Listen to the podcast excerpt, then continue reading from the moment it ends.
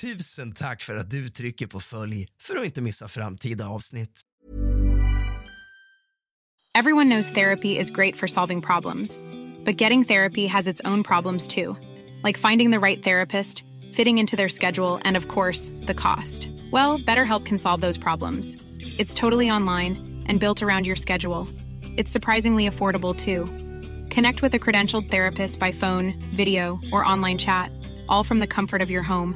Visit betterhelp.com to learn more and save 10% on your first month. That's BetterHelp H E L P.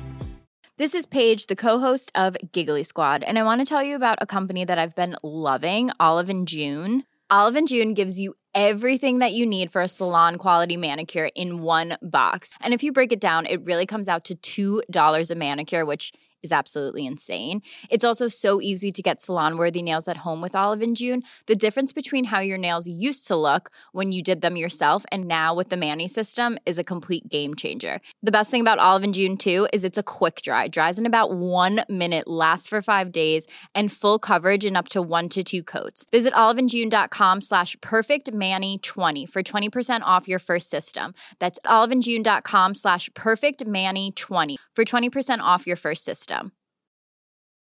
There's never been a faster or easier way to start your weight loss journey than with PlushCare. PlushCare accepts most insurance plans and gives you online access to board-certified physicians who can prescribe FDA-approved weight loss medications like Wigovi and Zepbound for those who qualify. Take charge of your health and speak with a board-certified physician about a weight loss plan that's right for you. Get started today at plushcare.com slash weight loss. That's plushcare.com slash weight loss. plushcare.com slash weight loss.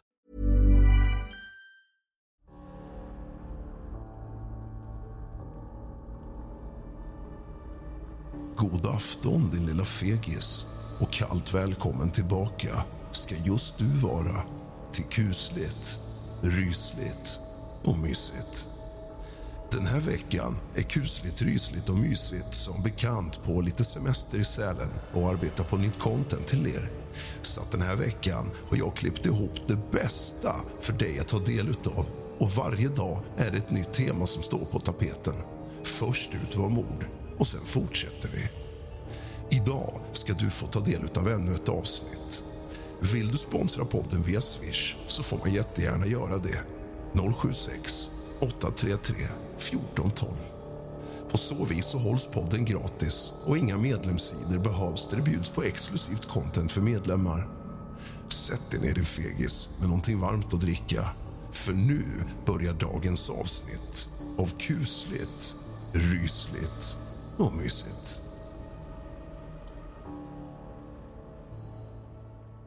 Tack för att du trycker på följ för att inte missa framtida avsnitt. God afton allesammans och varmt välkomna tillbaka till kusligt, rysligt och mysigt ska just du vara. Idag tänkte jag att vi ska fokusera på väsen, närmare bestämt vättar och tomtar. Så hämta lite sällskap din fegis och sätt dig ner. Men först släck alla lampor och tänd alla ljus och hämta något gott att dricka. Nu startar vi dagens avsnitt av kusligt, rysligt och mysigt.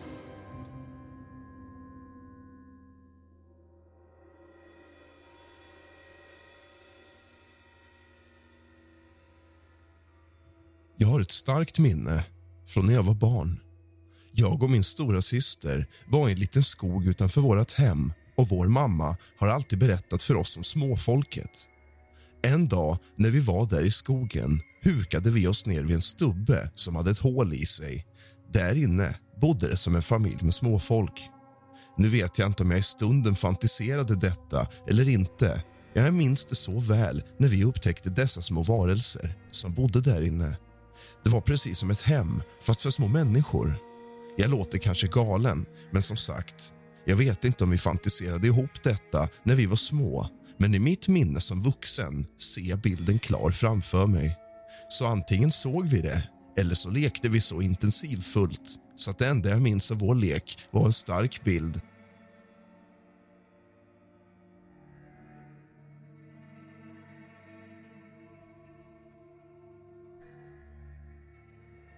En märklig sak hände mig när jag var tonåring som får mig att tro att det var något litet väsen jag stötte på. Fick känslan av att det var en slags hustomte, men jag vet inte. Jag kom hem tidigt från skolan till ett tomt hus och skulle ta mig ytterkläderna. Plötsligt kände jag mig iakttagen och tittade upp mot trappan till ovanvåningen. Alldeles ovanför första trappsteget kikade något fram och försvann hastigt. Figuren var skuggig, men jag tyckte mig skymta att det sköt ut en topp från gässan som om den bar en spetsig hatt slash luva. Därefter hörde jag små steg trippa rakt ovanför mitt huvud. Varelsen sprang rakt över vardagsrumsgolvet som om den sprang iväg och gömde sig. Jag blev livrädd och kastade på mig kläderna och stack hem till en kompis och var där ända till kvällen.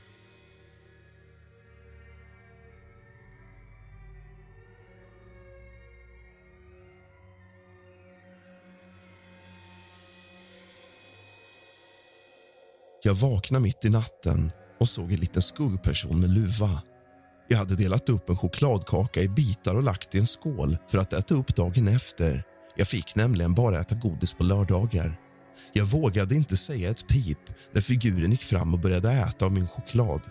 Den försvann sen in i ett hörn av rummet och jag sprang till min mamma och sov hos henne.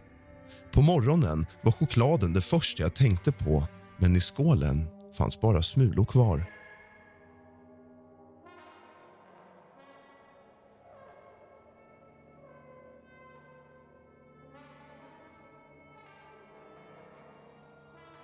Jag och pojkvännen skulle gå och lägga oss. Klockan var nog två på natten ungefär, runt den 21 december förra året. Han skulle på toa och såg ut genom fönstret och bara utbrast i vad fan. Jag frågade vad det var och han svarade inte. Sen bad han mig komma och kolla, pekade ut och sa en tomte. Så rätt. Där ute vid postlådorna var en kort tomte med grå luva och mycket skägg. Såg ut som han gick och funderade. Vi iakttog tomten i flera minuter och jag var skiträdd. Sen försvann han över stenmuren och vi la oss till rätta. Dock hade jag mardrömmar om att han stod vid våran säng. Dagen efter kunde vi se små, små fotspår där ingen gått i snön. En otrolig upplevelse. Självklart finns det tomtar och vättar.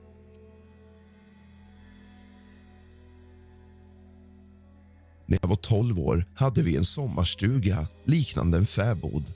Det fanns en vind med gamla plankor som låg på golvet. Jag gick upp dit och jag hade varit där några gånger för att hämta några. Vi höll på att bygga en koja, jag och mina syskon. En dag gick jag upp och mitt framför ögonen satt en liten grå gubbe mitt på bräderna och bara stirrade och jag var skiträdd. Jag trodde att jag skulle skita på mig. Sen bara var han borta. Jag kutade ner och höll på att ramla i trappen och berättade för mina föräldrar vad jag hade sett. De trodde på mig, men jag har aldrig sett det mer eller något liknande efter det.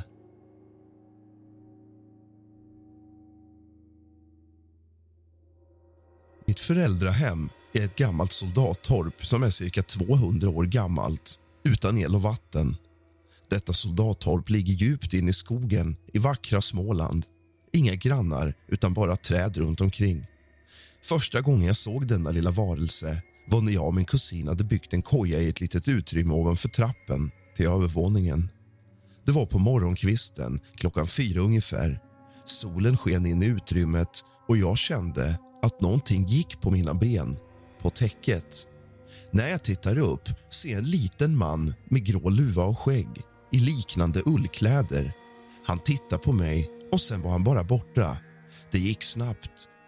Andra gången hände också på övervåningen på landstället fast det var några år senare när jag hade med mig en kompis.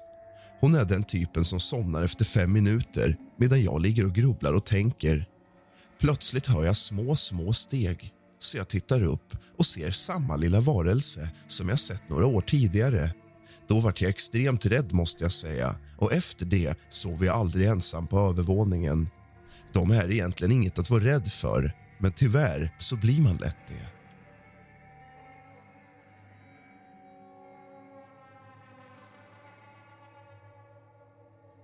Jag var cirka sju år gammal. Min bror och jag delade rum på den tiden. En kväll gnällde han om att han inte ville sova i rummet för han påstod att föregående natt hade något rört vid honom och han visste inte vad det var. Han var riktigt rädd och vägrade sova där inne. Mamma och pappa gick till slut med på att han fick sova på en madrass i vardagsrummet istället. Självklart ville jag inte heller sova i vårt rum när jag såg hur rädd han var så jag fick också ligga på madrassen. Jag låg vaken ända till pappa och mamma släckte ner och gick och la sig. Låg där och hade svårt att somna, hade blicken ut mot hallen. Då ser jag en liten figur som liksom smyger fram på tå in i köket och vårt rum. Hallen ligger mellan dessa rum. Han såg helt gråklädd ut och var ungefär 30 centimeter hög. Jag blev livrädd och drog täcket över huvudet. Sen är minnet oklart. Vet inte idag vad jag ska tro.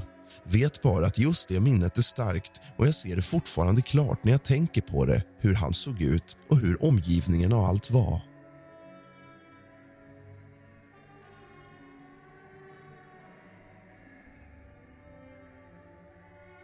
När jag var runt åtta år såg jag något som jag inte kan förklara. Jag vet att jag trodde på hustomten, men det jag såg var inget som jag målade upp i min fantasi eftersom jag reagerade så förvånat. Vi bodde i ett hus, inte mitt i skogen utan på en vanlig gata lite i utkanten av ett litet samhälle. Vi har skogen och en sjö bakom huset. Pappa brukade under julen ställa ut gröt på vår lilla trapp på baksidan av huset som vetter mot skogen. Sen brukade han visa den tomma grötskålen när tomten hade varit och ätit upp gröten. Men naturligtvis var det ju pappa som hade skrapat bort gröten, vilket vi fick veta senare. Kanske samma år, eller inte så långt därefter. Jag blev inte glad. Jag trodde ju på hustomten. Min syster, som dessutom är yngre, skrattade åt mig. Skitkul. I alla fall, det var på julafton och jag skulle kolla om gröten på trappen var borta än. När jag tittade genom fönstret såg jag något som sprang iväg. Den hade en luva på sig. Jag såg den från sidan och den sprang nära in till huset där jag stod vid fönstret. Förutom luvan minns jag inte mycket mer av kroppen jag såg, men till axeln kanske.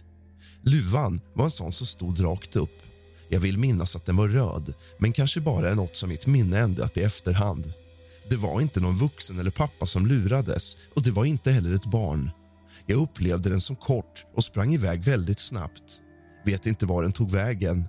Antagligen försvann den bara, eller så sprang den ifrån fönstret väldigt snabbt.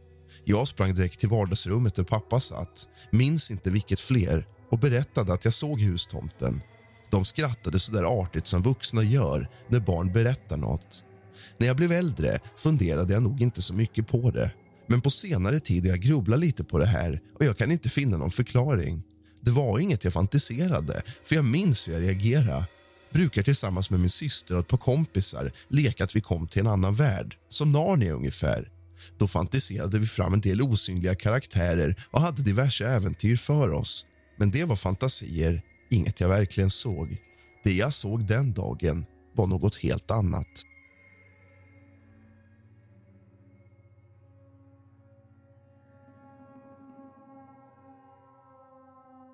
Jag tänkte dela med mig av en konstig sak som inträffade för cirka fyra år sedan.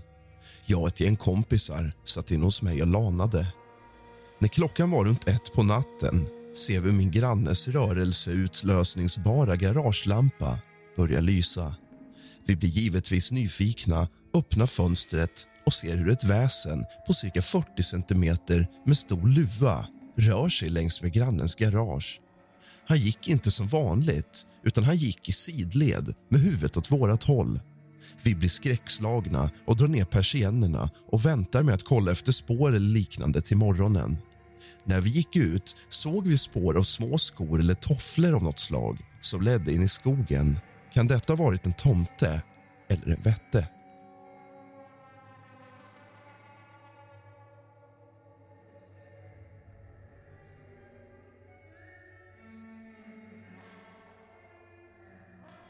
Jag sov över hos min pojkvän. De bor på landet. Klockan var nog halv två på natten när min pojkvän skulle till badrummet. Samtidigt gick han och kollade ut genom fönstret och stannade till. Jag frågade vad han höll på med, men fick inget direkt svar. Sen sa han att jag skulle Ryan Reynolds här från Mint Mobile.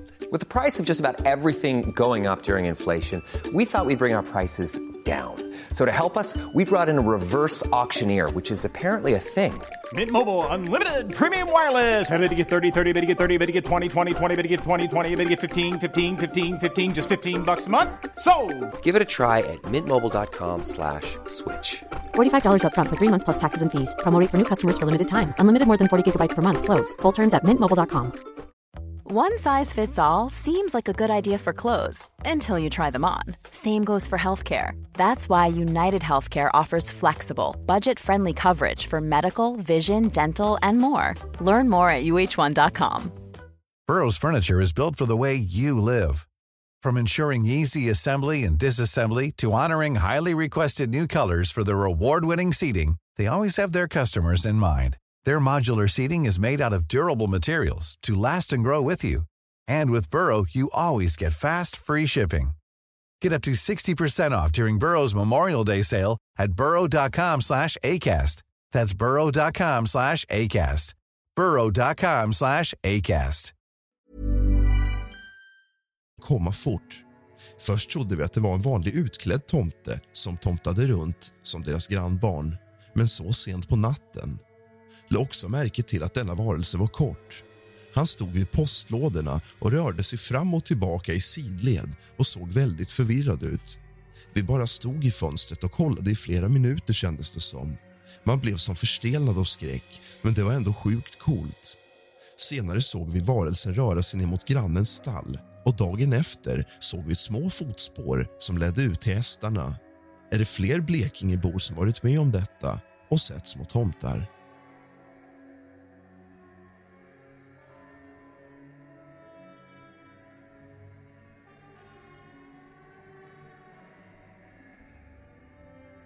Vi läser en rapport ifrån 1931 som utspelade sig på en gårdsväg utanför Eslöv. Utdrag ur artikeln. På den tiden arbetade han som kreaturskötare på en gård strax utanför Eslöv i Skåne. Då arbetet för dagen var avslutat gick han ut för att besöka en kamrat på intilliggande gård. På väg därifrån, sent på kvällen, fick han uppleva något som ligger i det gåtfulla gränslandet mellan mänskliga förklaringar och där omdömet inte räcker till. Jag var inte långt ifrån den gård där jag arbetade när jag såg 10-12 småvuxna karar komma gående mot mig. Jag upptäckte dem på cirka 50 meters avstånd när de snabbt närmade sig mig. De var små, de räckte mig ungefär till knäna och jag minns att jag kände mig himmelens rädd för det rent av märkvärdiga syn jag såg. De små männen passerade honom på bara någon meters avstånd. Han kunde iaktta de små männen helt tydligt. Ett intensivt månsken lyste upp gårdsvägen där figurerna kom gående mot honom. Små, långskäggiga män i mörkgröna dräkter. De kom taktfast gående i gåmarsch och pratade hela tiden högljutt med varandra. Aldrig hade han hört ett sånt språk tidigare. Det lät märkligt, framhåller han men allt sammans flöt ihop till ett sorl och han förstod ingenting av vad de sa. Han blev oerhört rädd och fick stålsätta sig för att inte springa från platsen. Han befann sig på någon meters avstånd från gubbarna. Han kunde räkna dem till 10-12 stycken.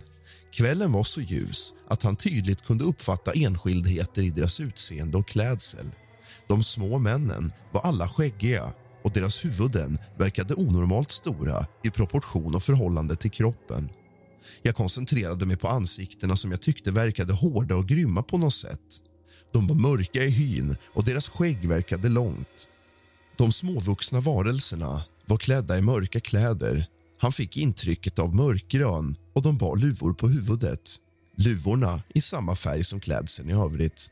Det föreföll som om allt sammans var förfäldigat i ett stycke kanske som något slags blus de dragit över sig. Han hade en känsla av att de små männen såg honom men att de inte brydde sig om hans närvaro. De gick i rad efter varandra och klampade så högt att han aldrig ens hördes eller märktes. Det var precis som om en militärtrupp kom marscherande. Marken var hårdfrusen, därför hördes ljudet ännu tydligare. Trots att de rörde sig snabbt och taktfast menar han att de gick mjukt och lätt. Han la märke till en egendomlig lukt som kom ifrån dem. Det var en stark, frän odör. Något kemiskt kanske. Han kände lukten en lång stund efter att de passerat. Männen, som efter bedömning måste ha varit under en meter långa passerade snabbt förbi honom utan att ta notis om hans närvaro. Via len som ledde upp till gården där han arbetade tog ett stort gärde vid. Männen, eller varelserna, gick rakt ut på gärdet. Där såg han ett konstigt blåviolett sken på avstånd. Ungefär en halv minut efter att främlingarna gått förbi var det framme vid skenet som omgavs av en dimma. Vad det var vet han inte. Det var bara som någon slags dimma runt omkring en fläck varifrån det kom ett blåviolett sken. De försvann rakt in i skenet. Blixtsnabbt försvann de, som om en maskin. Han hörde bara ett vinande i luften, och så var de borta. En gammal släkting till mig var med om en grej som gjorde honom övertygad om tomtars existens. Det var ett bra tag sen nu, men han hade varit ute hela dagen i sin arbetsbod sågat och snickrat och allt som hörde till. När han släckte och gick och la sig såg arbetsrummet ut som en ren misär. Dagen efter, när han gick ut för att städa boden, är den skinande ren. Varenda verktyg hängde på sin plats och golvet var kliniskt rent från spåren och så vidare. Han levde ensam med sin fru som han hade sällskap med under kvällen och morgonen så att hade hon varit ute och städat hade han märkt det och hon hade talat om det. Det var inte möjligt. Han var själv övertygad om att tomtar finns. Du har lyssnat på kusligt, rysligt och mysigt av och med mig, Rask. Så gott.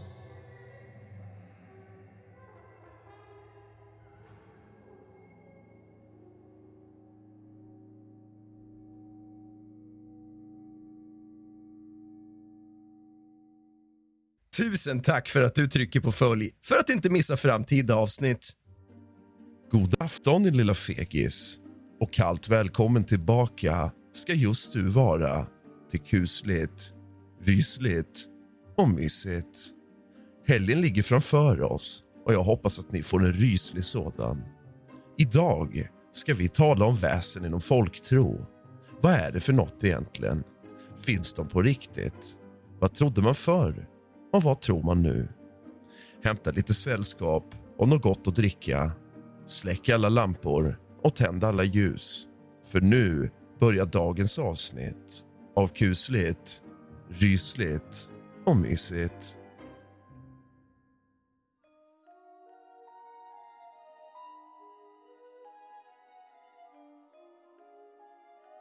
Bergsrået, eller Bergatrollet, eller Bergakungen var i nordisk folktro ett övernaturligt väsen som bor i berget och råder över dess malm.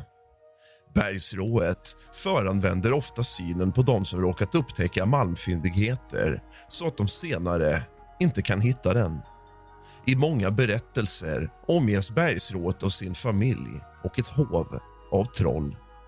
Under medeltiden trodde tyska bergsmän att mineralet nickel innehöll koppar men blivit förtrollat av bergsrået så att koppar inte gick att få fram.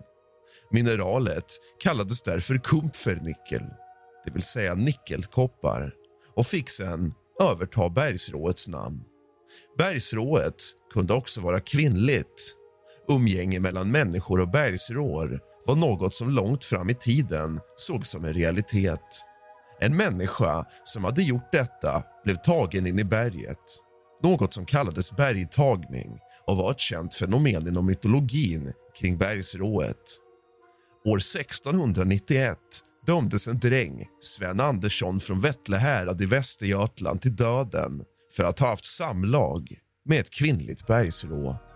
Drängen, en man i tonåren, hade uppmärksammats av kyrkoheden i Lundsby under skörden då han sett sjuklig och utmattad ut. Drängen hade förklarat att han en gång somnat i skogen vid ett berg. Då hade han letat upp en bortsprungen get och sen tagits in i berget av en kvinna i vitt. Kvinnan hade gett honom mat och dryck och sedan haft samlag med honom. För detta blev drängen dömd till döden av häradsrätten.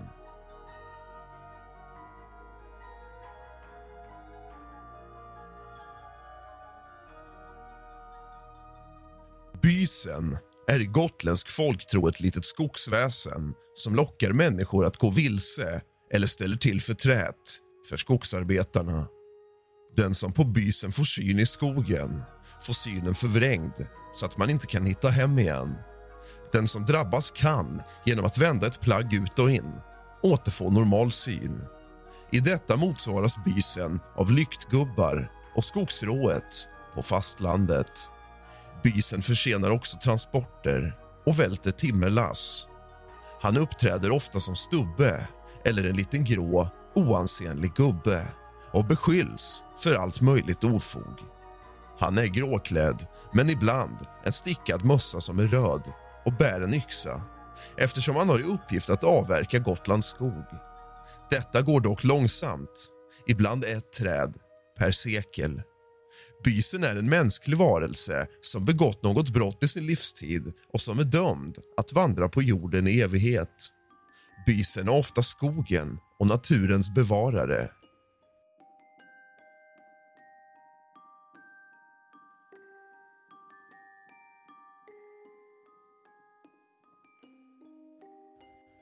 Gruvrået är i nordisk folktro en varelse som härskar över platser med gruvfyndigheter. Hon uppträder som en trollkärring, ett djur, en gråskäggig gubbe eller en fladdermus och skrämmer ofta bort människor som vill utnyttja malmen. Hon kunde också framträda som en elegant ung dam, lång och stilig, ofta förnämt klädd i en ljusgrå klänning. Om hon var på riktigt bra humör kunde hon visa var lämpliga malmådrorna fanns eller varna om olyckor. Olika sorters rån är skogsrået, sjörået och gruvrået vilka har gemensamt att de råder över naturen där de befinner sig. Ett rå är ofta av kvinnligt kön och lockande för en man. Detta beror på att de flesta skildringar dikterades av män när de verkade i sin arbetsmiljö. Sägner om gruvrået förekom i samhällen där gruvdrift var vanligt.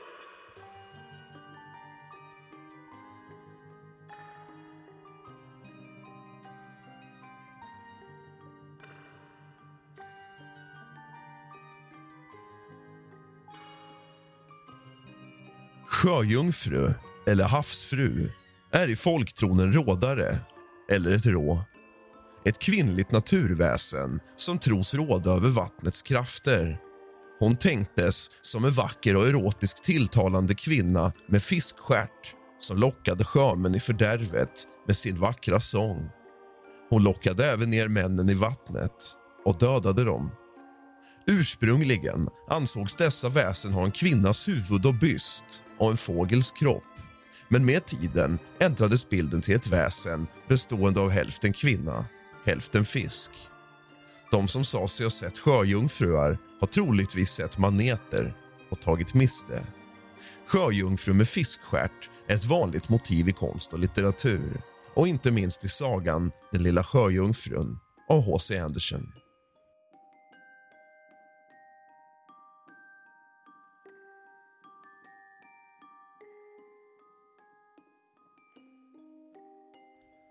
Havsmannen var i svensk folktro ett övernaturligt väsen som fanns vid kusterna. Till skillnad från Näcken, som antogs hålla i vattendrag. Han förvandlades till en sjöman som givit sig av och uppsökte dennes hustru vilket ledde till att sjömanshustrun senare födde ett grönögt barn med sälfensliknande fötter. Havsmannen hjälpte dock som ursäkt de sjömän vars fruar han våldtagit från att undkomma stormar och att undvika att gå på grund.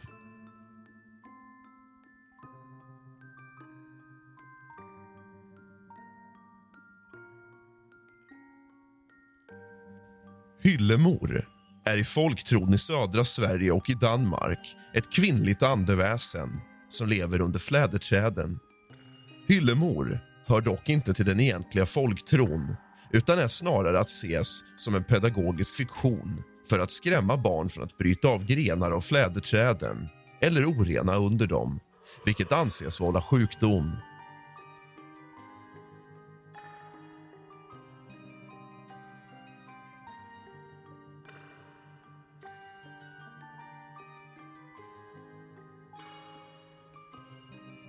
Lyktgubbe kallas i folktron de ljussken, irrbloss, ute i naturen som ofta associerades med en varelse som bar på en lykta.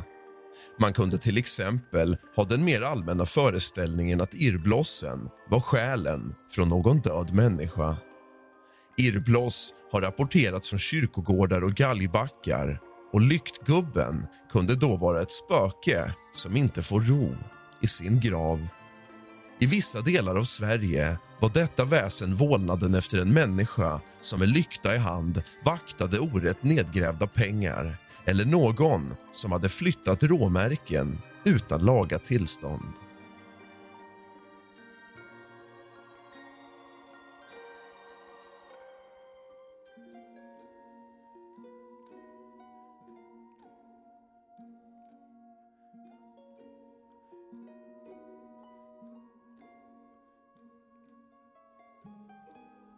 Näcken är ett övernaturligt manligt vattenväsen som främst håller till i älvar, åar, kärnar och sjöar i inlandet. Figuren är känd från gammal nordisk folktro och diktning sedan fornnordisk tid. Främst ifrån sägner och folkvisor från Norge och Sverige. Näcken är ett förkroppsligande av farorna förknippade med vatten och uppträder i en rad olika skepnader. Ofta försöker han på olika sätt locka till sig personer för att dränka dem.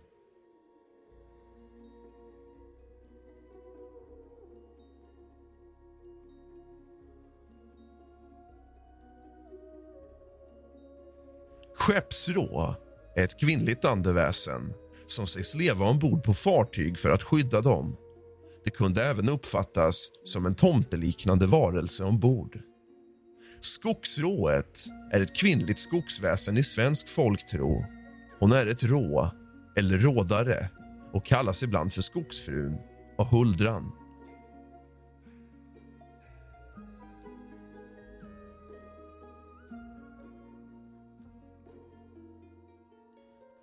Tomte kan också kallas tomtevette och i Skåne, Danmark och Norge kallas han företrädesvis för Nisse eller Goa-Nisse. På svenska finns även puke, som är smådjävul, som är en liten människa.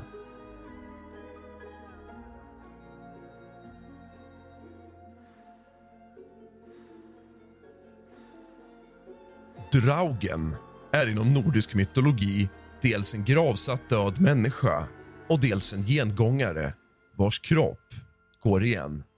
Draug betyder spöke på fornordiska och isländska och benämns även som likspöke då det är materiella gengångare snarare än andar. Draugen är oftast farlig och ohygglig. Den har övermänsklig styrka, kan ändra sin kroppsstorlek samtidigt som sin vikt och är följd av en lukt av förruttnelse. Den har kvar spår av sin intelligens och njuter av lidandet den orsakar. Den kommer ur sin grav i form av rök och byter skepnad. Draugarna bor, åtminstone i vissa fall, kvar i sin gravhög och attackerar gravplundrare som försöker lägga beslag på de skatter som den döde fått med sig i graven. Ofta kunde Draugen av avundssjuka klättra ner i en rik mans grav och vakta skatterna som om det vore dess egen. I folksagorna kunde draugar mörda sina offer på många olika sätt som att driva sina offer till vansinne eller krossa dem med sin enorma vikt eller äta deras kött och dricka deras blod. Precis som med vampyrer och zombies kunde draugens offer själv bli en draug. Draugar drivs av avundssjuka och girighet och anfaller ofta de levande av avund för att de äger vad de själva nu saknar. De lär också ha en omättlig hunger. Ett vanligt sätt att slippa gengångare var att driva en påle genom den dödes kropp precis som med vampyrer. På så sätt naglades liket fast på sin plats och hindrades från att spöka. En fullständig förstörelse av kroppen kunde man också få om den döde brändes på bål och askan ströddes ut i havet. Kända draugar i nordisk mytologi är kanske framförallt den fruktade Glam i Grettes saga. I sagan finns både en kort beskrivning av honom som levande och en utförlig redogörelse för hans existens som Draug tills dess att Grette slår honom tillbaka till hel. Ett annat, lite ovanligt exempel på en Draug är hjälten Gunnar i Njals saga som efter sin död blir en Draug.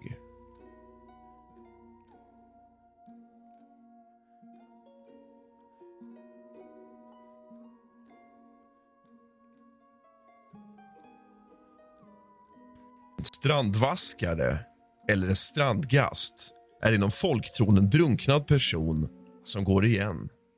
Till dessa hörde döda sjömän som aldrig blivit hittade eller flutit i land och därför ej heller fått en kristen begravning.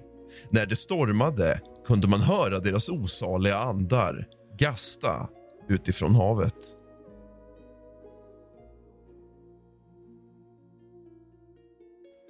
De osynliga är det övernaturliga väsen som man i nordisk folktro ansåg att man kunde möta men som man för det mesta inte såg. Hit räknas tomten, skogsrået och vittran. Ibland kunde de visa sig och den som var synsk kunde se dem.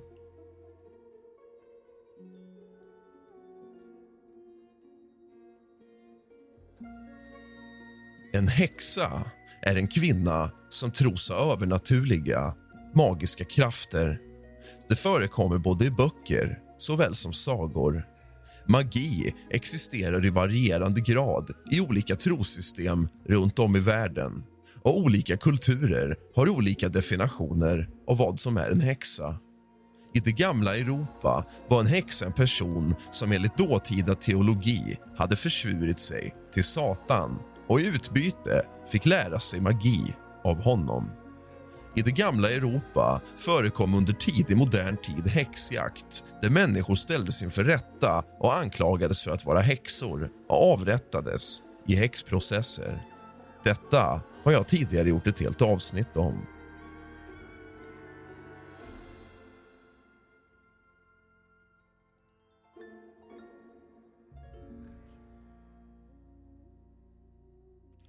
En svartalv är en varelse ur nordisk mytologi samt svensk översättning av engelskans dark elf och drow. Uppdelningen i svartalver och ljusalver förekommer endast hos Snorre Sturalsson.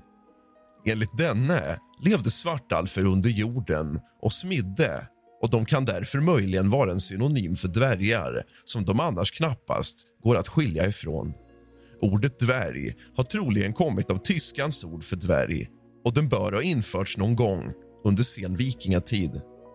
Om underjordiskt smide dessförinnan haft betydelse för nordisk mytologi, vilket är tvivelaktigt, kan svartalv ha varit den dåvarande gängse termen.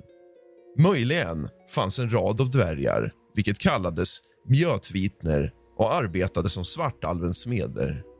Särskiljning mellan ljusalfer och svartalfer goda och onda kan härstamma från kristendomens synsätt som började göra sitt intåg i Norden vilket influerade Snorre Sturalsson som omnämner dem båda i Eddan.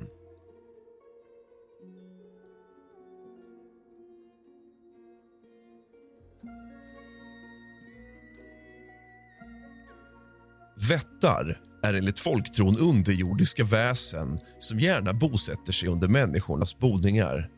De var tjuvaktiga och ansågs kunna göra sig osynliga och förvända synen på folk. De föredrog att klä sig i grått. Den som hällde hett vatten på marken ovanför dem bestraffade vättarna med sjukdomar eller olycka.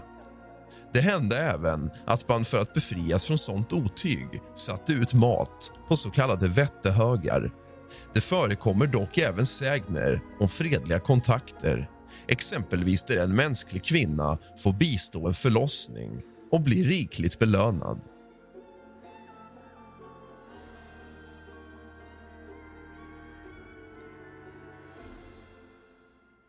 En elva är i folktron ett kollektivt naturväsen som i skymningen och vid soluppgången kan ses dansa över ängar, öppna fält eller mossiga marker.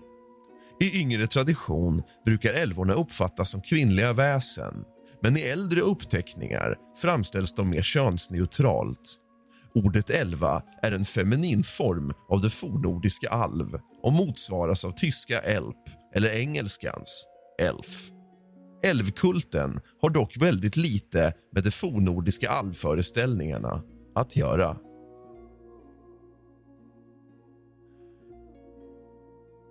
Brunnsgubbe är en uppdiktad skrämselfigur som egentligen inte ingått i folkliga trosföreställningar utan enbart tillkommit för att skrämma barn från att komma för nära brunnen.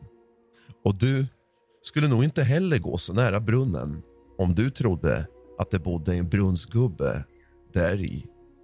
Du har lyssnat på kusligt, rysligt och mysigt av och med mig, Rask. Sov gott.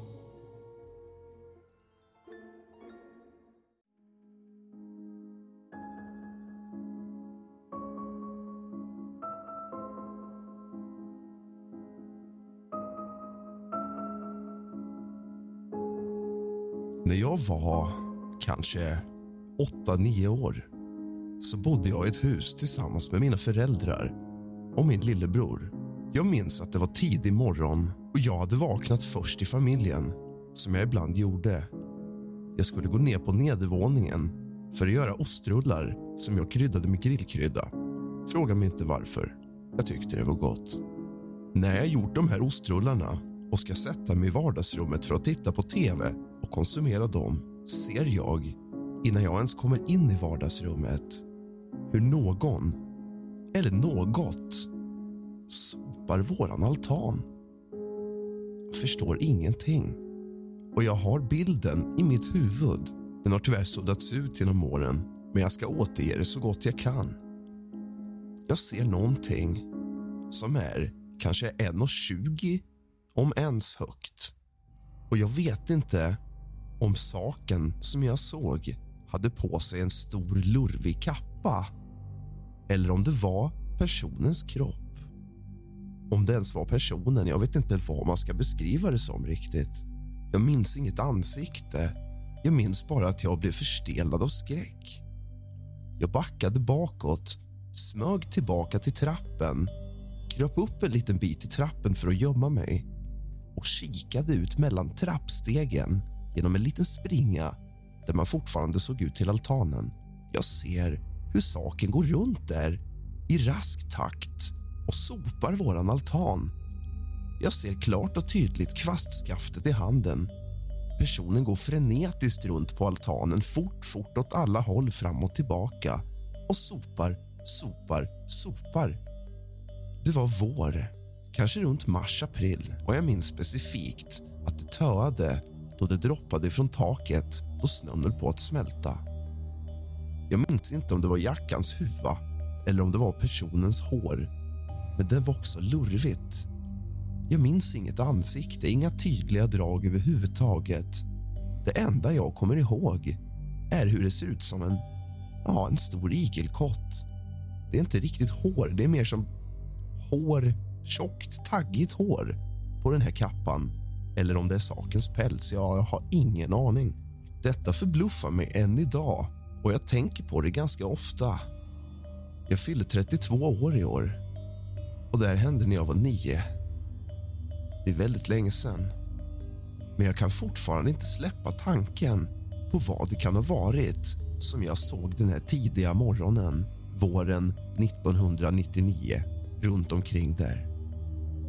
Det var min historia om väsen. För jag kan tänka att det kan vara något sånt i mitt huvud och nu kommer ni skratta åt mig. Men någonting har bara sagt till mig att det var någonting från naturen som sopade in våren. Skratta hur mycket du vill. Det är ingen tanke som ens kommer från mig. Det är något som bara dykt upp i mitt huvud och stannat med mig genom alla år. Det finns väsen där ute, vare sig ni tror på det eller inte. Jag är helt övertygad. Och idag ska vi tala om människor som påstår sig ha sett dessa väsen. Välkommen till kusligt, rysligt och mysigt. Tack för att du trycker på följ för att inte missa framtida avsnitt. Och tack för att du lämnar ett omdöme. Släck alla lampor. Tänd alla ljus. Nu sätter vi igång.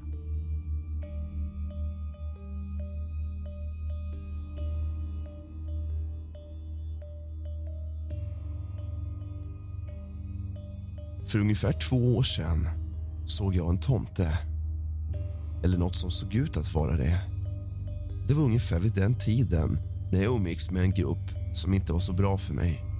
Jag lyssnade på en hel del metal, death metal och post-hardcore.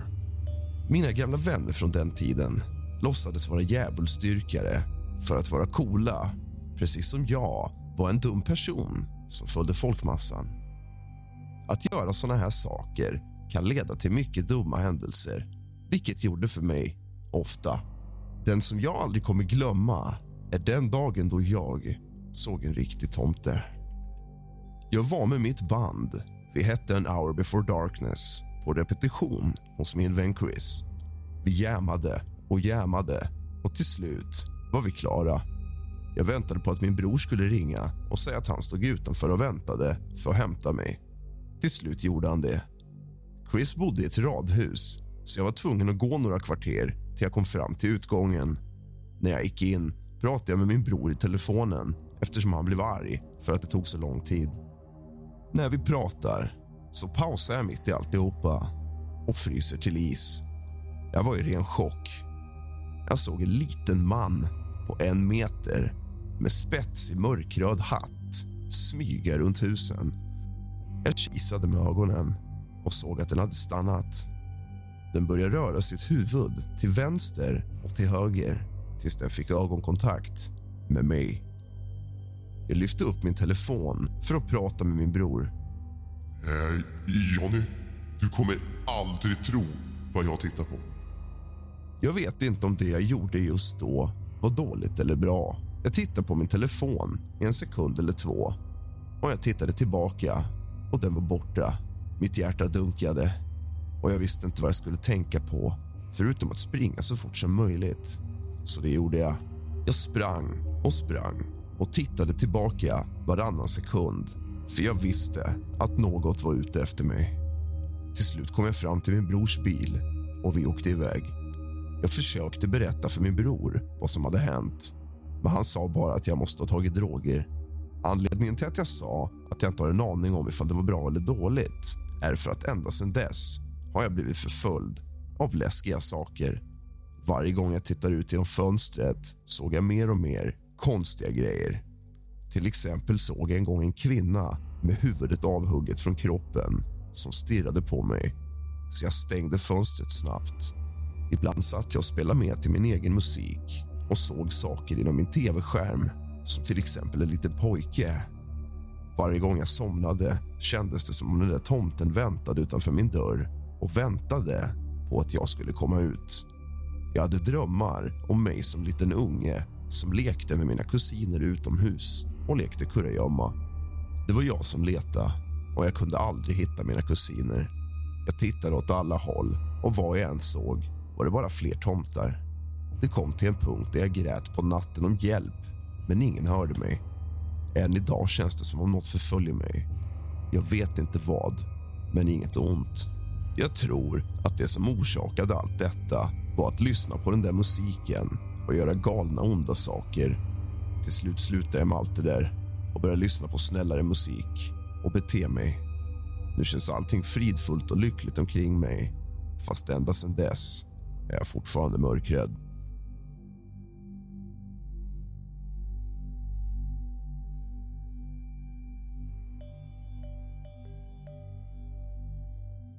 Jag växte upp i en skotsk-irländsk familj i USA. Vi är högljudda, vi dricker och trots att vi aldrig har sett en sån är det helt normalt för oss att lämna mat och brownies och hälla upp lite öl i marken som dryck. Mina syskon och jag växte upp i ett spökhus och på min 13-årsdag fick jag ett ouija-board med följande instruktioner. Fråga inte om det finns en gud. Fråga inte om det finns himmel och helvete. Fråga inte om utomjordingar. Om du tar med dig något in i huset, måste du också få ut det igen och då får du utegångsförbud från pappa. Paranormala diskussioner och studier var helt normalt i mitt hus. Vi spolar tillbaka för några vintrar Imagine the softest sheets you've ever felt. Now imagine them getting even softer over time. That's what you'll feel with Bowl and Branch's organic cotton sheets. In a recent customer survey, 96% replied that Bowl and Branch sheets get softer with every wash. Start getting your best night's sleep in these sheets that get softer and softer for years to come. Try their sheets with a 30-night guarantee. Plus, get 15% off your first order at bowlandbranch.com. Code BUTTERY. Exclusions apply. See site for details. Hey, it's Paige DeSorbo from Giggly Squad. High quality fashion without the price tag. Say hello to Quince. I'm snagging high-end essentials like cozy cashmere sweaters, sleek leather jackets, fine jewelry, and so much more. With Quince being 50 to 80% less than similar brands. And they partner with factories that prioritize safe, ethical, and responsible manufacturing. I love that. Luxury quality within reach. Go to quince.com slash style to get free shipping and 365 day returns on your next order. Quince.com slash style. Planning for your next trip? Elevate your travel style with Quince. Quince has all the jet setting essentials you'll want for your next getaway, like European linen, premium luggage options, buttery soft Italian leather bags, and so much more. And is all priced at 50 to 80% less than similar brands. Plus, Quince only works with factories that use safe and ethical manufacturing practices.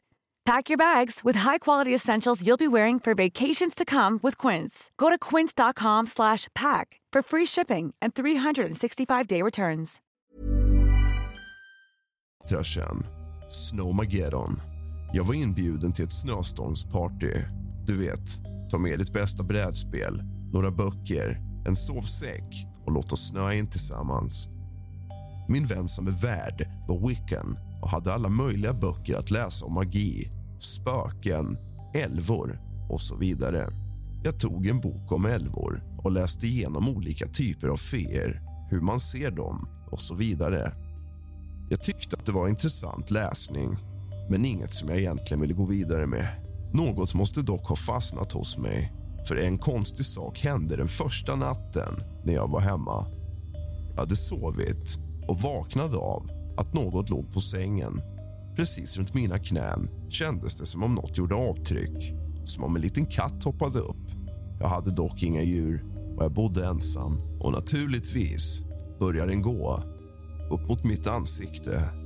För det är det som skrämmande okända grejer alltid gör när den landar på din säng tydligen.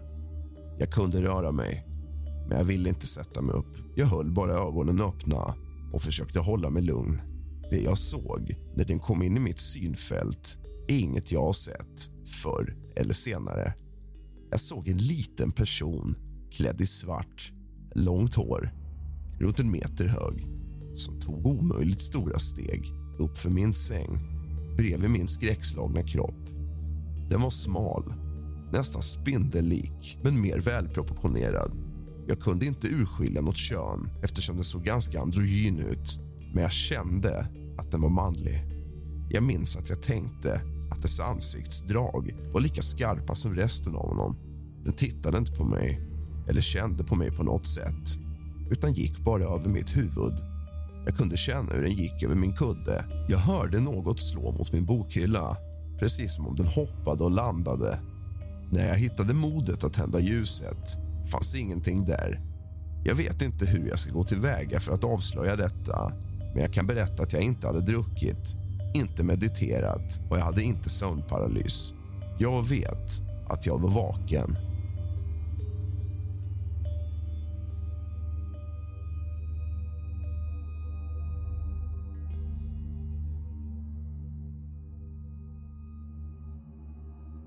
En kväll hängde jag och några vänner på stan. Först gick vi till en lokal restaurang, sen till en spritbutik för att köpa alkohol. Vi alla gav förslag på vart vi skulle och mina vänner nämnde Stow Lake, en liten sjö i Santa Fe. Vi hade druckit några glas och började gå ner för en stig runt kvart i tolv på kvällen. Först stannade vi vid ett läskigt lusthus mitt i skogen och började sedan gå mot sjön.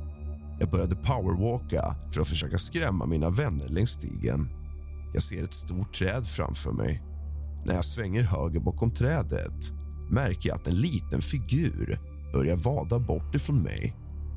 Jag ser en mörkblå spetsig hatt och en röd kappa på honom. Han började springa och flåsa in i ett hål i trädet. Det såg ut som en dörröppning. Jag tänkte inte en sekund på att stanna kvar. Jag låtsades som att allt var lugnt och inget hade hänt och återvände snabbt till min grupp. Jag nämnde det aldrig för någon. Du har lyssnat på kusligt, rysligt och mysigt av och med mig, Rask. Så gott.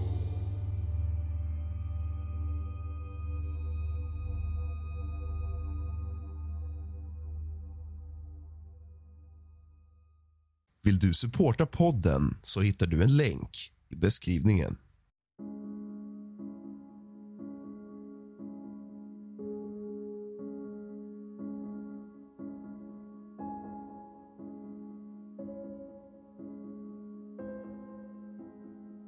God afton, din lilla fegis. Och kallt välkommen tillbaka ska just du vara till kusligt, rysligt och mysigt. Tack för att du lämnar ett omdöme. Idag ska vi för första gången tala om någonting som vi inte har talat om tidigare. Logiskt, va? Haha. Idag ska vi tala om väsen, tomtar och troll. Du kanske skrattar åt det där du sitter just nu. Jag skulle inte skratta om jag var du. De är verkligare än vad du tror.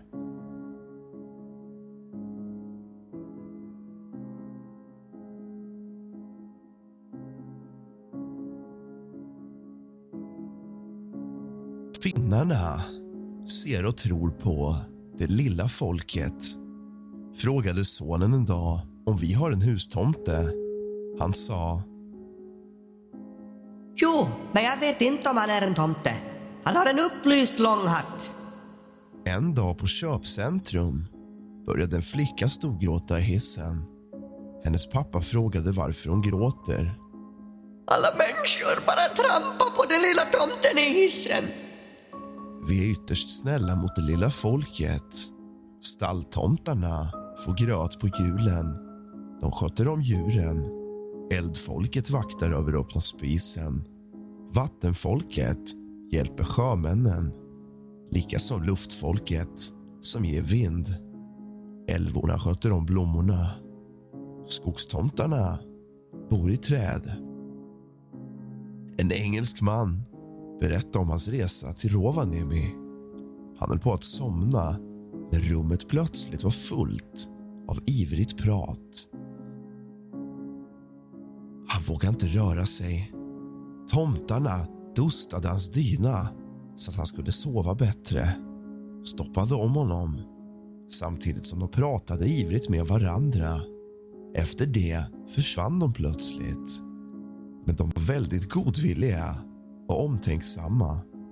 Han berättade om hans upplevelse till en finsk kille som ryckte på axlarna. Ja, vad väntar du dig? Du är i landet fyllt med magiska varelser. Det lilla folket är väldigt skyggt och blygt. De visar sig om du är lugn och vänlig. Då kommer de hälsa på dig, kanske. Men varje hem har en hustomte. De har alltid väldigt bråttom, städar, sköter om och hjälper till. De tar hand om alla vilddjur. Finnarna älskar och respekterar det lilla folket samt aktar sig för att inte göra dem arga. Det lilla folket härskar alla naturkrafterna.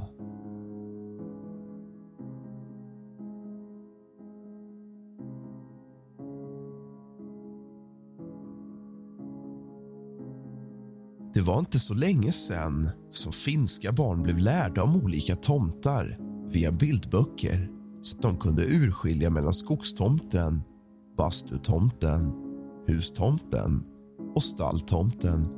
Naturväsen är en helt naturlig sak för oss. De säger att tidigare brukade naturväsen vara synliga för människor. De var inte rädda för människor då. Vill ni se en tomte? Gå till skogen, nykter och ensam. Hälsa på tomtarna.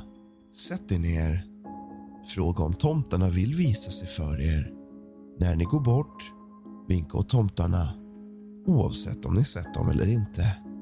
Ni kan vara säkra på att tomtarna vinkar ivrigt tillbaka. De finns där, det är säkert. Vill de visa sig för dig är dock en annan fråga.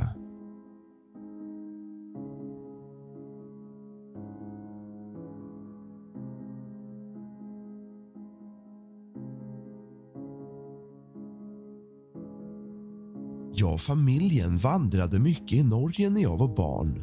Och där minns jag att vi såg ett helt gäng med människoliknande figurer på ungefär 40 centimeter springa på rad mellan några klippor på fjället i full panik bort från oss. Det här är någonting alla i familjen minns men vi nämner aldrig någonting om det för någon annan då ingen skulle tro oss.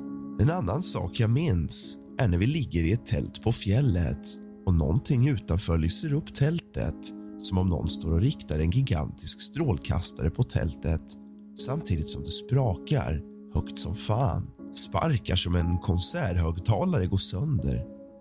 Det här varar i tio sekunder innan pappa öppnar dragkedjan och då försvinner det. Men luften är typ 30 grader varm i en halv minut som en aura runt tältet på 10 meter. Det var 10 minusgrader den där natten. Själv har jag träffat och känt massa sjuka saker när jag varit ute i skogen. Det är ofta då de kommer, när du är själv.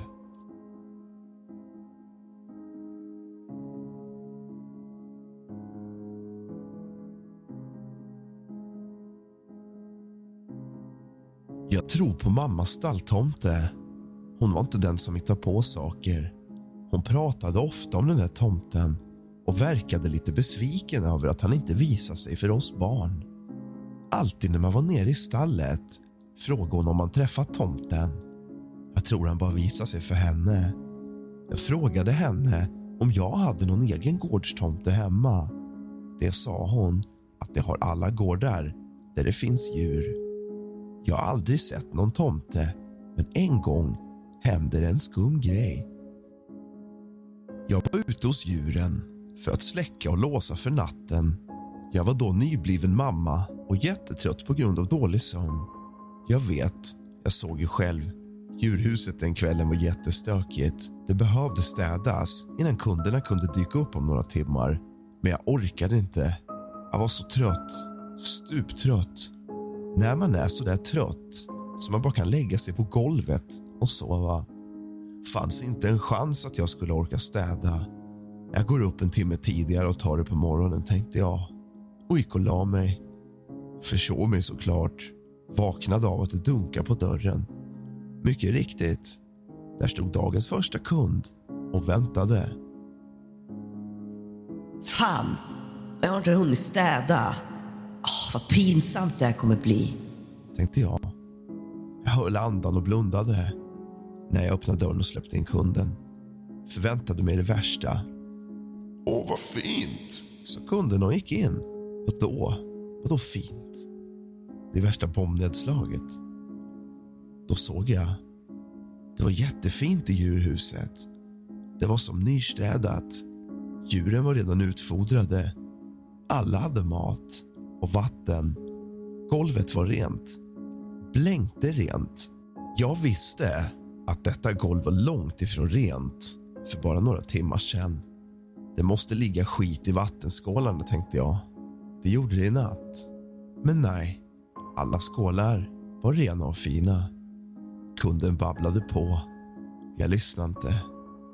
Jag bara stod som ett frågetecken och undrade vem sjutton har städat i djurhuset? För det var inte jag. Det finns ingen som bara hade kunnat gå in och städa. Jag menar, vem skulle det ha varit? Bara jag har nyckeln dit. Det måste varit en tomte. Det har bara hänt en gång.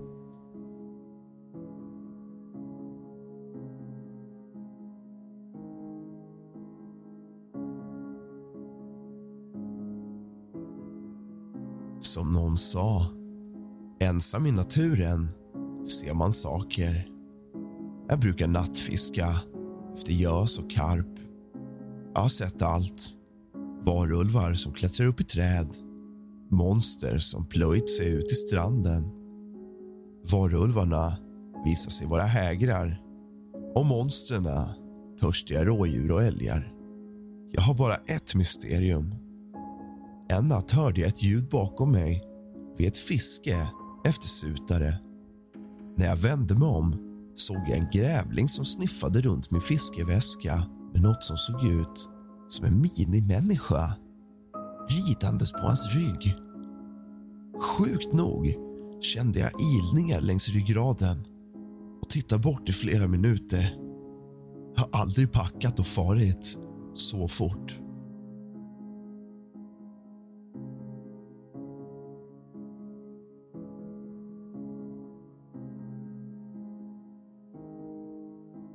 Min farmor var en ytterst balanserad kvinna med pondus som inte vek en tum om vad hon sett.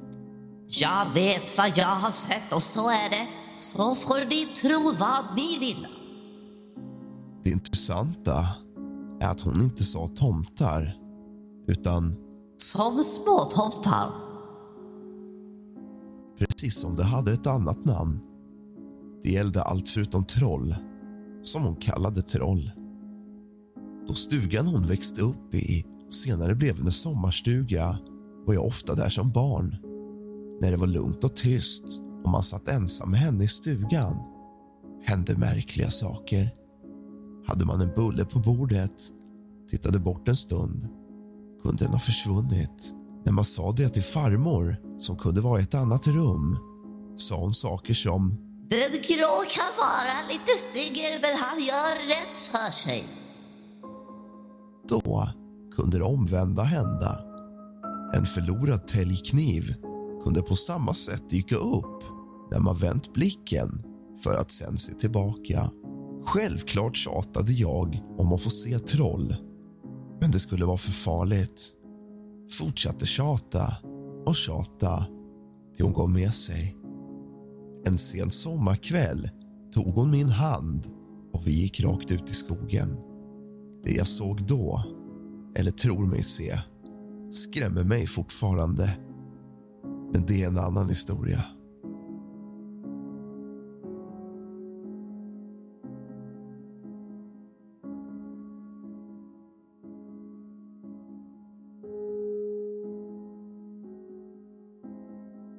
Jag kan själv dela med mig av en personlig berättelse gällande tomtar i skogen. Jag har i hela mitt liv varit djupt intresserad av paranormala, det ockulta, väsen allting som är just kusligt, rysligt och mysigt.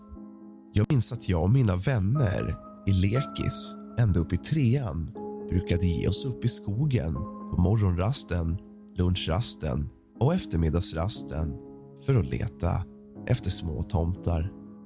Vi såg aldrig några, men vi trodde att de skulle bo vid rötterna vid träd för där kunde det se ut som en liten ingång. Vi smög runt i skogen, pulsade genom snön eller genom löven. Det var oftast höst eller vinter när vi gjorde detta. Vi såg aldrig någon tomte. Inte på riktigt i alla fall. Men i vår fantasi så var detta i allra högsta grad på riktigt. Även om vi egentligen kanske visste att vi inte kommer få se någonting så gav det oss en mysig känsla att leta efter magiska väsen i skogen. Man blir aldrig för gammal för det. Varför inte prova?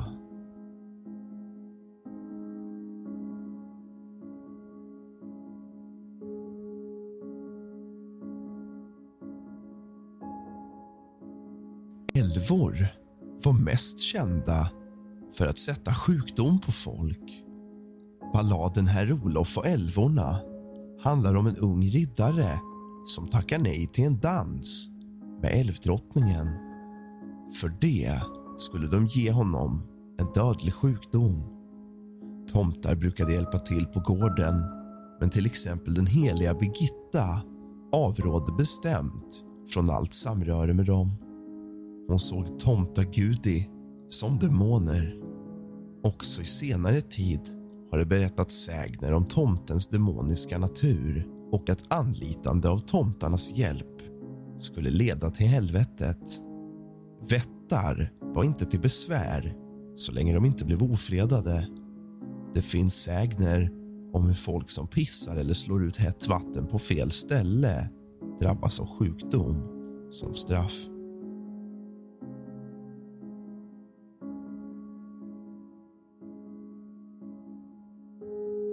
Finns en bra historia om en bonde som helt plötsligt fick besök av en mycket vackert klädd man som påstod för bonden att han skulle visa var en viss silvergruva fanns men han ville ha någonting i gengäld. Bonden frågade vad det kunde vara. Den finklädde mannen berättade att en av hans kor som var dräktig skulle få två kalvar. Den ena skulle vara helvit. Just den ville han skulle skjutas ut genom gödselluckan med baken först. Där skulle de stå och ta emot. Därefter skulle herrn berätta för bonden var gruvan låg. I ett enda ögonblick var den herren borta med en blinkning. Bonden berättade för frun. Hon trodde han druckit sprit mitt på dagen och blev tveksam till vad han upplevt. Några dagar efter detta följde i glömska och det gick ytterligare någon vecka. Då var det dags för kon att kalva. Och tro på fan, en helvit kalv kom. Helt plötsligt kom minnesbilderna tillbaka som ett blixtnedslag. Han tänkte inte göra vad den finklädde frågat efter. Bonden gick till byns kloka gumma och rådfrågade. Att förarga de osynliga var inget man gjorde ostraffat så hon hjälpte honom med diverse böner som skulle läsas medan han gick, ut runt, medan han gick runt laggården. Då skulle vittra inte kunna skada djuren. Inget hände när bonden gjort vad som krävdes. Denna historia är ifrån en släktings hembygd.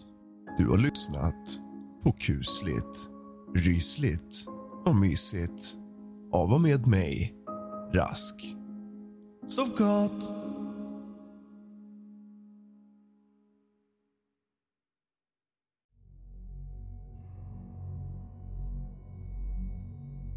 Idag är det torsdag och imorgon är det fredag. Detta innebär att knepet som jag delade med mig av i gårdagens podd har fungerat. Idag har jag letat reda på kusliga berättelser från olika nätforum där användare har delat med sig av vad de har upplevt. Vi börjar på en gång.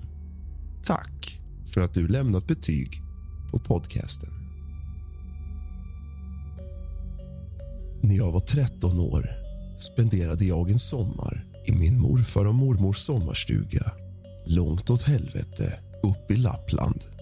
De bor i en stuga, liten och trång precis bredvid en sjö omringad av skog och höga berg.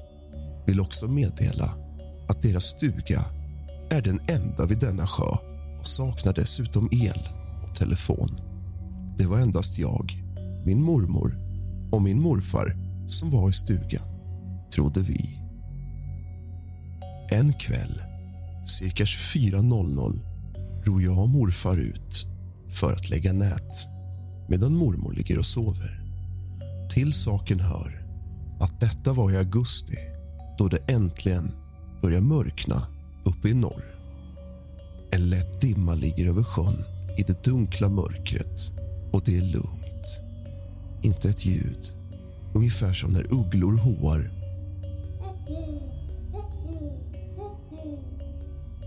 Och det var riktigt rått i luften. Vi ror ut en ganska bra bit från stugan och den lilla sandstrand som båten ligger vid för att lägga näten.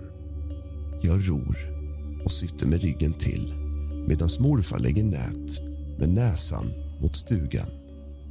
Vi är båda helt tysta för att njuta av den totala tystnaden.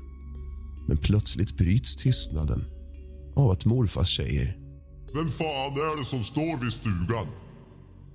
Efter ett tag hajar jag till och vänder mig om.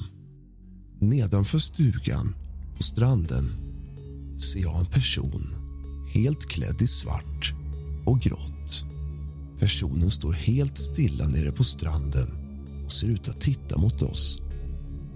Morfar drar en busvissling och skriker något i stil med Vem är du? på bred norrländska. Inte ett ljud hörs från mannen i gengäld. Morfar visslar och skriker lite till, utan resultat. Vid det här laget var jag riktigt jävla skraj med tanke på att detta är rena vildmarken och närmsta granne bor någon mil bort så det lär knappast vara någon man känner. Fort som fan! beordrar morfar mig att ro i land. Utan att vända mig om ror jag som en galning mot stranden. Väl framme på land vände jag mig om. Ingen där. Utan ett ord har morfar redan hunnit springa upp till stugan för att se om personen gått in. Jag rusar efter. I sängen ligger mormor och sover lugnt. Morfar säger bara lugnt i stil med Vi fixar med nätet imorgon.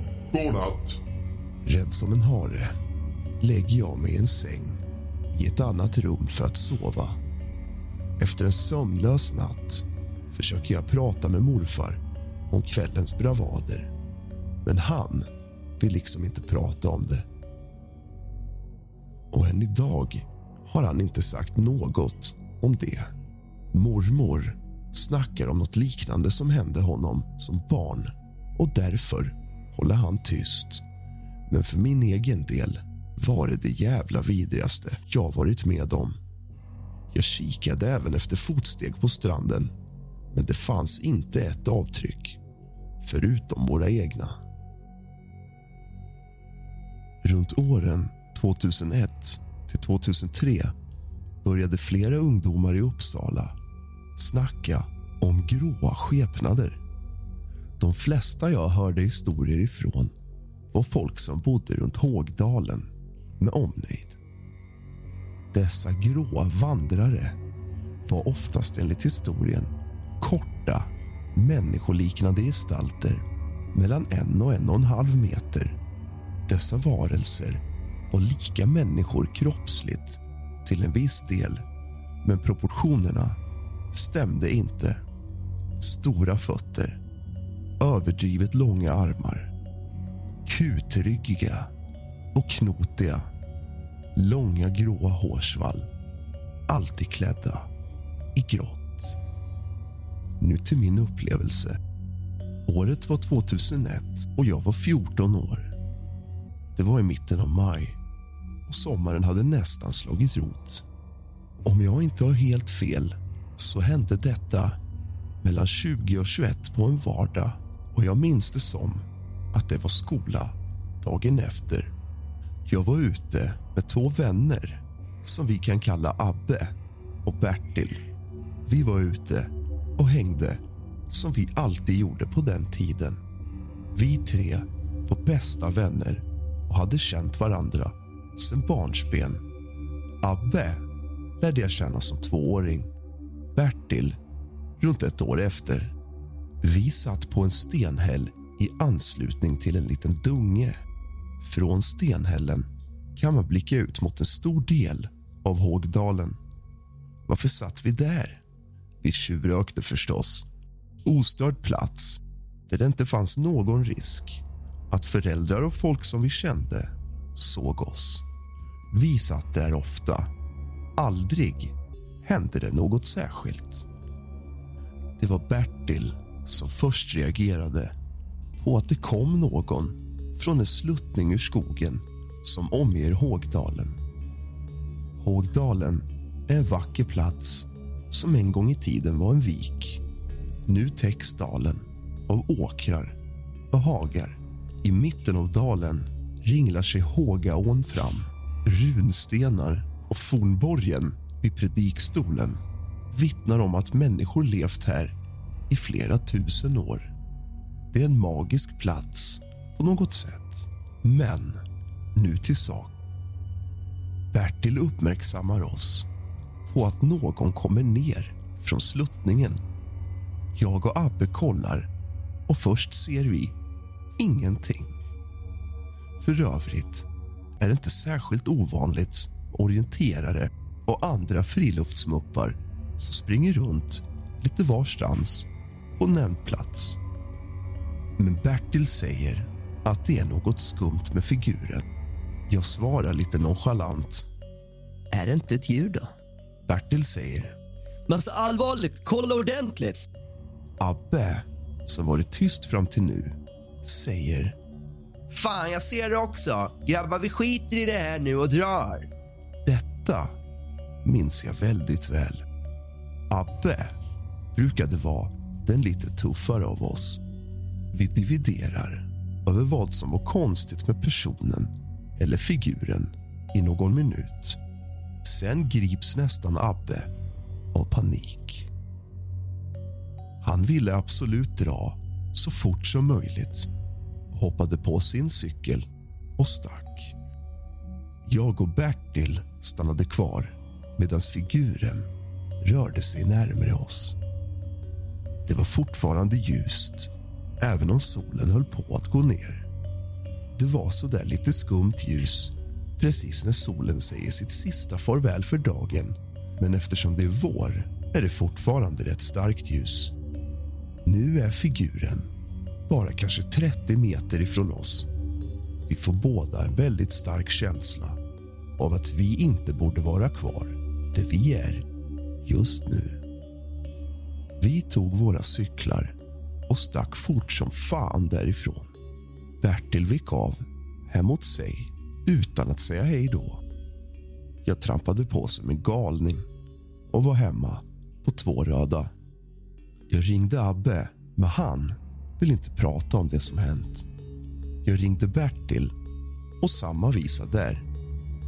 Vi pratade lite om det i efterhand men både Bertil och Abbe blev alltid obekväma när det kom upp.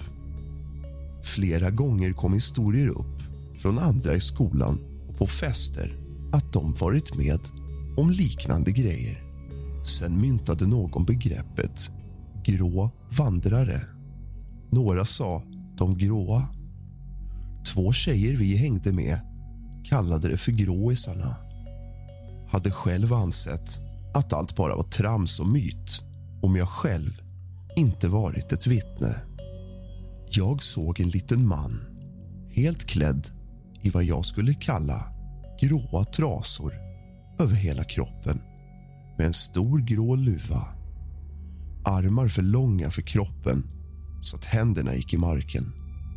Stora fötter, eller typ snöskor som släpade fram när den gick. Men jag såg ju aldrig hur figuren såg ut på nära håll. Men det jag minns tydligast är känslan.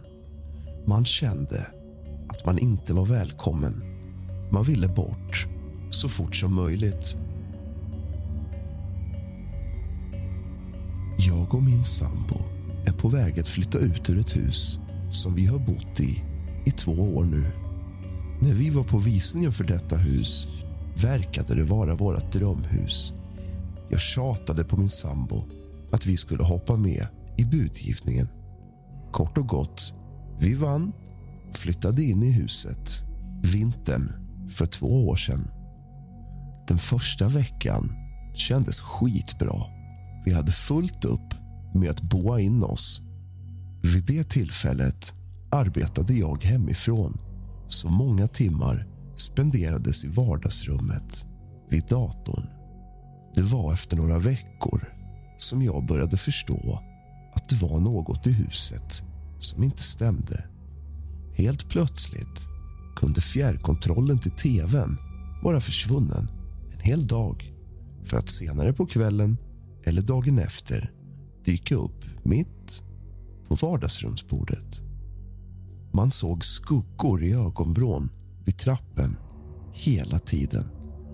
Stolarna i köket flyttade på sig. Våra två katter betedde sig väldigt oroligt och jamade något förfärligt hela nätterna. Ett beteende vi inte var vana vid sen tidigare. När vi tapetserade i vardagsrummet och skulle hänga upp gardinerna så hände något väldigt märkligt. Det var kondens på fönstren efter att vi tapetserat då det kan bli rätt fuktigt i luften av allt klister och vatten. Någon hade tydligt skrivit ett namn i kondensen. Både jag och min sambo kunde tydligt läsa namnet. Dagen efter hade jag kontakt med tidigare ägare på huset som bara flyttat ett kvarter bort. Jag frågade om de kände någon med det namnet. De skakar frenetiskt på huvudet och påstår väldigt intensivt att det bara var en synvilla och att vi inte ska gräva vidare i sådant där. Några veckor efter så står jag och pratar med en granne. Vi pratar om vem som byggt bastun i vårt hus. Tydligen så hade gubben som byggt bastun gått bort några år tidigare. Han hette exakt samma sak som namnet som skrivits på insidan av fönstret. Och jag kan tillägga att det inte var ett särskilt vanligt namn. Det var först när springet på övervåningen började som jag började må riktigt dåligt. Jag satt på nedervåningen och arbetade då jag plötsligt började höra tunga fotsteg på övervåningen som fortsatte nedför trappan.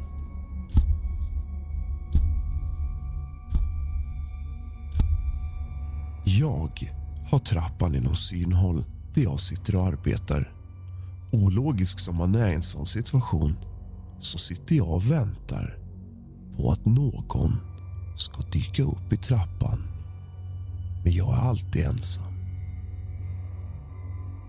En period förra vintern så sov jag otroligt dåligt.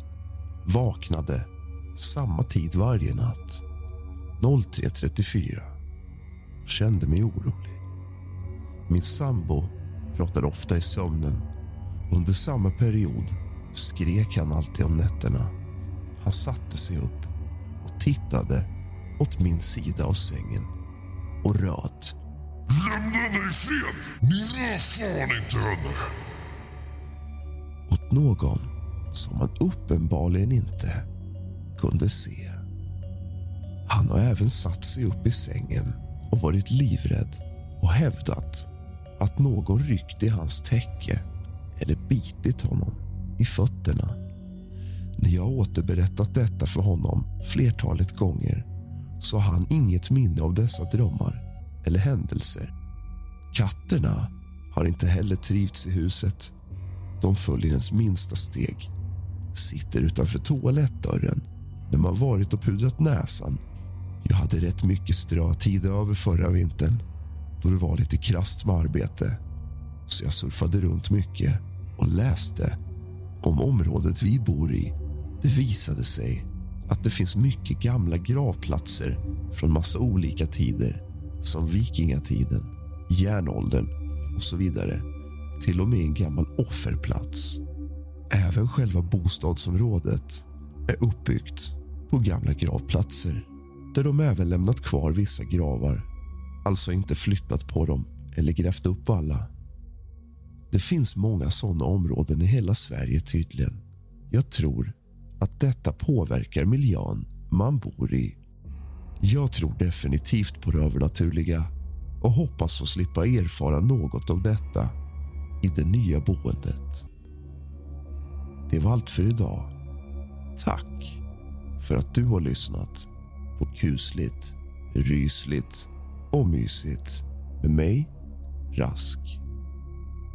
Sov gott.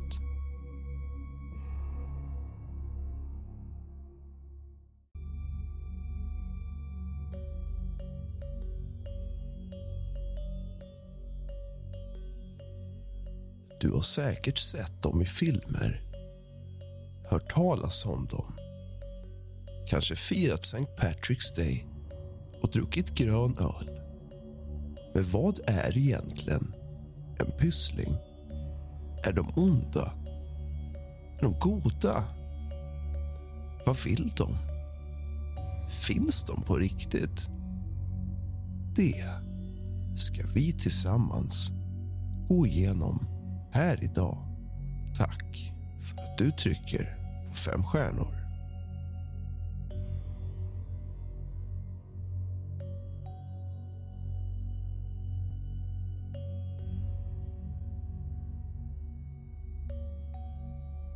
Pysslingar är en irländsk klyscha för de allra flesta.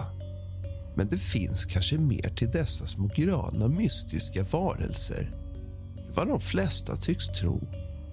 De är kända världen över för sina gröna utstyrslar med spänne och hatt. Sägnen säger att pysslingar är skomakare som av ännu okänd anledning förvarar alla guldmynt de jobbat ihop i en kruka gömd vid regnbågens slut. Det sägs att om man hittar regnbågens slut hittar man en kruka med guld. Men det bästa är att fånga en pyssling. Då får du tre önskningar i utbyte mot att du släpper den fri. Det är inte fastslaget om pysslingar är onda eller goda. Det tycks finnas pysslingar av båda slag. Precis som vi har de egna personligheter. De kan ställa till med spratt som kan vara av elak karaktär bara för att själva få sig ett gott skratt. Det sägs att Pysslingen är son till en ond ande och en vanartad fe och är varken god eller ond. Och enligt folktron har Pysslingen förmågan att hypnotisera och skickligt lura sig fram. Antingen i syfte att fly eller bara för att jävlas för sitt eget nöjes skull. Folktron runt dessa magiska varelser är verkligen underhållande fantasifull läsning. Men kan allt detta vara mer fakta än saga? År 1989 upptäcktes vad som kan beskrivas som en pysslingdräkt på berget Carlingford i grevskapet Louth tillsammans med några små ben och en samling av fyra mynt. Guldmynt. Det var en upptäckt som var en riktig vattendelare. Skeptiker såg det som en del av en utstuderad bluff som hade kokats ihop av uttråkade skämtare efter för många pints av Guinness. Men en handfull troende såg det som något annat. En bekräftelse och att det fanns ett frö av sanning under århundraden av sagor och folktro.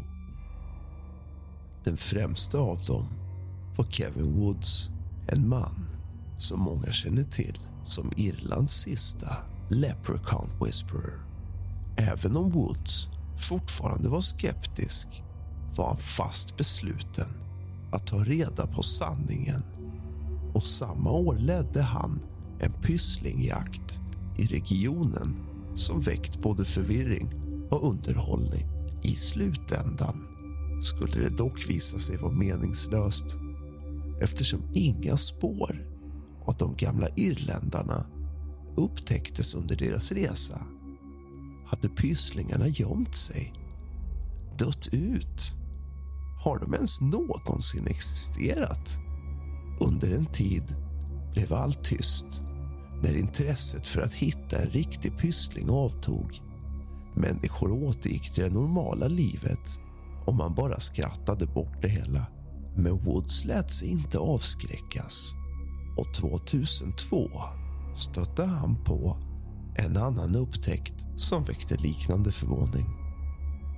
Vid en stenmur på Gun Road i Carlingford hittade han ännu fler guldmynt. Hade han planterat mynten i hopp om att kunna bidra till mytologin? Det är oklart, men saker och ting tog en märklig vändning när Woods sedan avslöjade att mynten hade gett honom förmågan att kommunicera med Carrick. Carrick är en äldre varelse som tydligen fungerade som den äldsta av de 236 överlevande pysslingarna som i hemlighet bor i regionen. Han berättar också att han minst tre minuter före sin död måste ge guldmynten till den äldsta av sju bröder. Och nu råkar det vara så att Woods själv har sju söner och sju sonsöner. Varje år, den andra söndagen i maj leder Woods den årliga Carlingford National Leprechaun Hunt genom den irländska byn. År 2009 fick de 236 överlevande pysslingarna på Irland skydd enligt EUs habitatdirektiv. Enligt legenden bor de vid Slate Rock nedanför Foy Mountain som är en del av Cooley Mountains i Colouth. Ja, det är ett långt och detaljerat förfarande och det har tagit nästan åtta år att säkra framtiden för vårt arv, vår kultur och vår folklore. Vi är glada över att veta att vårt lilla folk kommer att skyddas från utrotning och tillåts att trivas i bergen. Så Kevin Woods om direktivet 2011. Den grupp av lokalbefolkningen som lobbade för detta skyddsdirektiv och som också organiserar den årliga pysslingjakten i området sa att direktivet antogs trots invändningar från Black-Faced Mountain Sheep Breeders Association föreningen för uppfödare av svarta får, fjällfår. På deras webbplats står det EU har valt att gynna den rika biologiska mångfalden i Cooley Mountains och detta område är nu skyddat enligt det europeiska habitatdirektivet. Woods förklarar i en video att det bara finns 236 pysslingar som fortfarande lever i Irland på Foyberget vid Slate Rock. Han tror att denna plats tillhör andevärlden. Historien går så här. PJ O'Hare, en lokal affärsman och publikant befann sig 1989 på Carlingfordberget när han hörde ett skrik komma från området bredvid Wishing Well. Eftersom han var nyfiken gick han för att undersöka saken och fann en bränd mark Bredvid denna brända fläck hittade han en liten hatt, en jacka och byxor med fyra guldmynt i fickorna. Var dessa fyra mynt finns vet endast en person